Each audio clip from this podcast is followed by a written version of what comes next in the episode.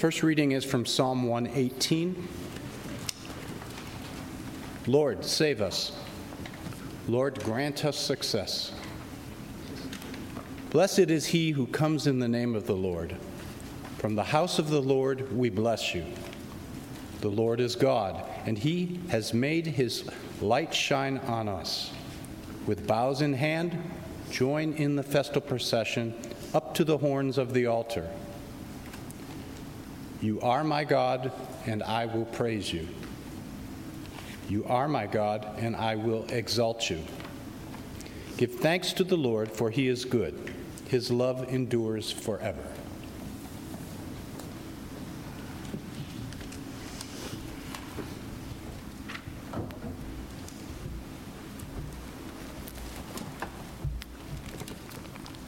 Second reading is from Mark 11. Listen to what the Spirit has to say to us today. When they were approaching Jerusalem at Bethphage and Bethany, near the Mount of Olives, he sent two of his disciples and said to them, "Go into the village ahead of you, and immediately as you enter it, you will find tied there a colt that has never been ridden. Untie it and bring it. If anyone says to you, 'Why are you doing this?' just say this, 'The Lord needs it,' and will send it back here immediately." They went away and found a colt tied near a door outside in the street, and they were untying it. Some of the bystanders said to them, "What are you doing untying the colt?" They told them what Jesus had said, and they allowed them to take it. Then they brought the colt to Jesus and threw their cloaks on it, and he sat on it. Many people spread their cloaks on the road, and others spread leafy branches, and they had cut in the fields. Then those who went ahead and those who followed were shouting, "Hosanna, blessed is the one who comes in the name of the Lord. Blessed is the coming kingdom of our ancestor David. Hosanna in the highest." Then he entered Jerusalem and went into the temple. And when he had looked around at everything, as it was already late, he went out to Bethany with the 12. For the word of God in Scripture, for the word of God among us, for the word of God within us. Thanks be to God. Will you pray with me? Holy God, we give you thanks for Jesus' entry into Jerusalem and the story of triumph through vulnerability, the story of love through brokenness, the story of transformation through the willingness of one man to show that a life is worth giving. Help us today as we listen to these words, these stories of celebration, but also of great fear, to enter into those places in our world where there is great potential, but also great fear. We pray this in the name of Jesus Christ, the one who comes in the name of the Lord. Amen.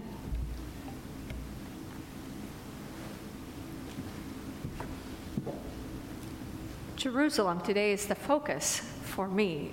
Recently in the news, we've been hearing about Jerusalem, current-day Jerusalem, and the shift in U.S. policy to proclaim Jerusalem as the capital of Israel instead of Tel Aviv.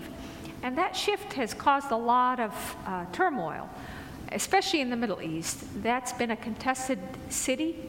It's been seen as a city that is divided for three religions, two groups of people, two ethnic groups, the Palestinians and the Jews sharing, the Israelis sharing the city as a place where it is not the capital, but as a place where all these cultures come together and claim their different holy sites. Each religion has a special claim on the city. And if you've ever gone to Jerusalem, you would see there are different gates and different quarters of the city that are divided based on religion and ethnicity. So today, when we think of that and the division that's happening right now, I think of also the long history of conflict that has been part of that city. And the city itself, the name Jerusalem, in Hebrew means to see peace. To see peace, from the word shalom. So this is a city that's got the promise of peace. And in Arabic, the word for it is Al-Quds, which means holy. So this city is supposed to be a city of peace, also a city of holiness. And both are kind of the visions of the city. But the realities, when we think about them, when we see them, are far away from those visions. And it seems like no matter what administration or what power is ruling in that part of the world, Jerusalem has continued to be a place of great conflict and turmoil. And so today I want to invite us to think about Jerusalem as a metaphor for life, for our lives, when you think about the promise of peace, of hope, that we all have in our own lives, when we think of life and the potential of peace, but also the realities of brokenness that we all experience in our world, but also in our own lives. Think of that image of Jerusalem. And today I want to invite you to take a virtual or a metaphorical journey into Jerusalem in your own life, or in the life of the world, to think of those places where there's great potential for peace and hope, but also there are realities of brokenness, and to see that the only way to really reach that peace that God promises is to go through those times of brokenness or those places of deep suffering and pain, and to allow the Spirit to transform them. Now, this wisdom is really tough for us when we think about it, when we reflect on our own experiences, and to look at Jesus as the example. Holy Week is really a very big celebration in the Middle East. I know Easter tends to be a big in terms of the day of celebration, but Holy Week is really significant because it leads us to the time when Jesus sits with his disciples and shares that last meal. And that's where communion comes from for us. But then also the betrayal, the suffering, all of what he has taught comes to an end. And then there's the cross on Friday. And most of us would rather skip over the cross. But how could we get to the resurrection without the vulnerability of the cross, the pain, the suffering? We would miss out on the whole message of Jesus if we go today thinking only of Palm Sunday. He entered into Jerusalem and there was a celebration, and next Sunday you show up and you don't visit those stories of brokenness. Oh, he's resurrected. Okay, it's all done. It's great. You miss out on the importance and the meaning of Easter. So today I want to invite us to visit that place of brokenness from the perspective of Jesus, and to think how the city must have seen many, many parades. David and others, even Pilate must have gone into a parade, especially around the holiday of Passover, remembering the time for the Jews when they proclaimed the hope of freedom that was in the story of the Exodus from slavery in Egypt. So here, you know, they're expecting this Messiah, this someone that's going to come and save them. But every time people have expected a Messiah, what did they expect? They expected a military leader, someone who's going to come with an army, someone who's going to become a revolutionary, if you will, a revolution with arms, someone who's going to put an end to the rule of whatever group was ruling and bring the glory of King David back to Israel. So that was the vision. That was the dominant vision. So Jesus is working against some odds here. You know, people were expecting certain things from him, from his role as the Messiah. So he comes in, and he's really very intentional to show them that's not the kind of Messiah he was. That is not the way he saw the transformation of the world happening. So he comes riding on a donkey. As I mentioned to the children, donkeys are plentiful in the Middle East. You know, they're often maligned. If you want to insult somebody, you would call them a donkey. I know that sounds very strange to our American ears, but in the Middle East, donkeys are seen as kind of animals not with great intelligence, and they are seen as also, service animals, animals that help people do transportation or carry, things from a market, from the field to the market, or for basic purposes of life. And until this day, donkeys are pretty plentiful and still being used for farming. So Jesus takes this very common animal, very common animal. And if you think of a parade, a military parade, what would you expect? A horse, at the least, They didn't, of course, have a limo or whatever, the Pope Mobile or those big things that people would have. But they had this tradition of having people come on a big horse, something that would show off power. But here's Jesus, very intentional. And Mark spends several verses explaining to us that Jesus really wanted a donkey. So he set that up with the people and, ahead of time and then when he sent the disciples to get the donkey, they had to say specifically what he had agreed on with these people so they would get the donkey. Again, the imagery is very powerful for the people. They're expecting a Messiah, and here he comes riding a donkey, and it's a makeshift parade.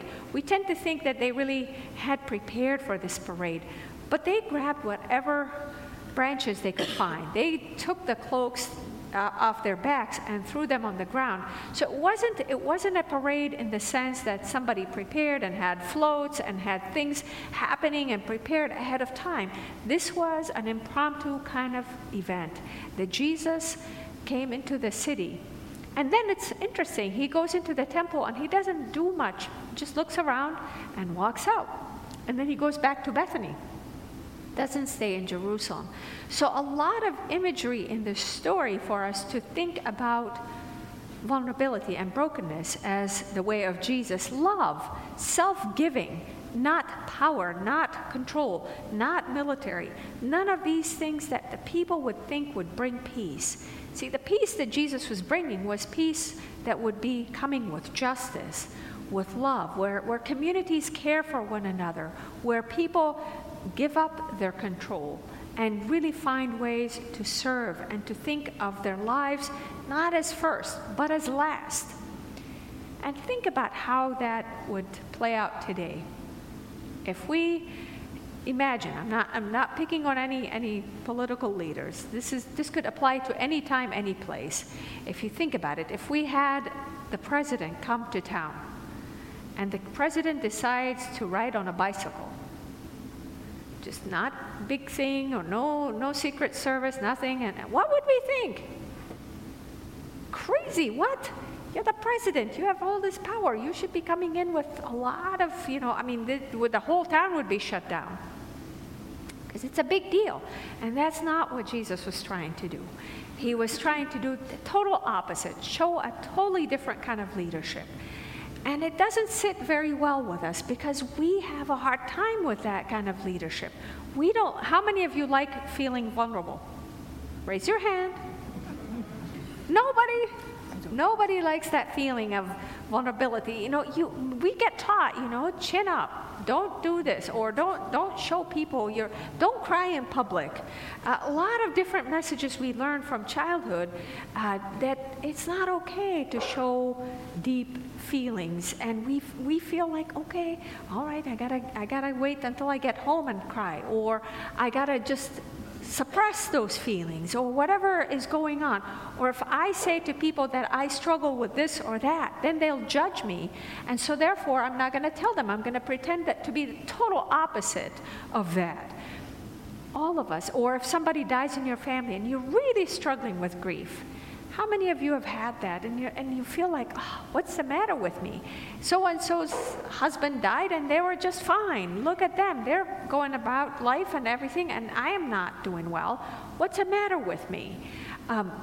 Because that is the message in culture, that it's not okay to share your vulnerability. It is not okay to really feel like, yes, you are a combination of success, but also of failure, of doing things really well, but also messing up or needing more attention sometimes, or needing certain things. And having those feelings does not make you a bad person or a weak person. Actually, the opposite. When we open up and share, that's when power comes for most of us. When you share those prayers of joy and concern, like Kelly was sharing about her sister, or something that's, or Dolores being in need of our prayers and support, that's great power. It doesn't feel like it. It doesn't feel like it because that's what the culture tells us. But if we follow the way of Jesus, if we really take this seriously, this way leads us to greater life. Most people would tell you, once they have an experience of deep openness with God, of really bringing your whole self before God or before someone where you can trust and share, it really brings a lot of hope and joy to a situation. The same is true of nations. When they have wars and fight, at the end of the day, what works out is that people come together and share and agree to work on a solution for a problem instead of just using military force. So again, what does that look like in your life? How would that be for you as you enter into those places of deep vulnerability? Give yourself permission today. Jesus is going to Jerusalem. We're remembering that. And today it's an invitation for us to go with him into Jerusalem. Whatever Jerusalem might look like for you, you might be on top of the world right now. Your life might be just going great. And that's wonderful. But you know that the world is in deep pain. So you might be thinking of that Jerusalem for somebody else, for someone who is in your family or someone who is hurting somewhere. And we have plenty when we read the news and think about different countries and different nations and different situations that need our prayers and need that sense of vulnerability and compassion that we can bring to them. So today I'm going to invite you to take a few moments. In your bulletin, there is a little space that says, My Jerusalem, and there's a blank. I'm going to invite you to just spend some time with that. And actually, if is Lisa, where is Lisa? Sitting there? Okay. All right, Lisa. With Stephen, would you mind playing some music for us so it's not too awkward? I know Presbyterians get kind of nervous with silence. So hopefully the music will lead you to pray. Bring this before God. Don't share it with your neighbors. You can if you want to, but I know how, if you're really trying to be honest, at first you have to be honest with yourself. So open your heart, whatever is on your heart, bring it before God in prayer, and we'll take like 2 or 3 minutes to do this. And trust God to bring up to you. Don't manufacture stuff. Just let something rise to the top for you and offer it before God. And if you get moved to do so, just write whatever comes to you.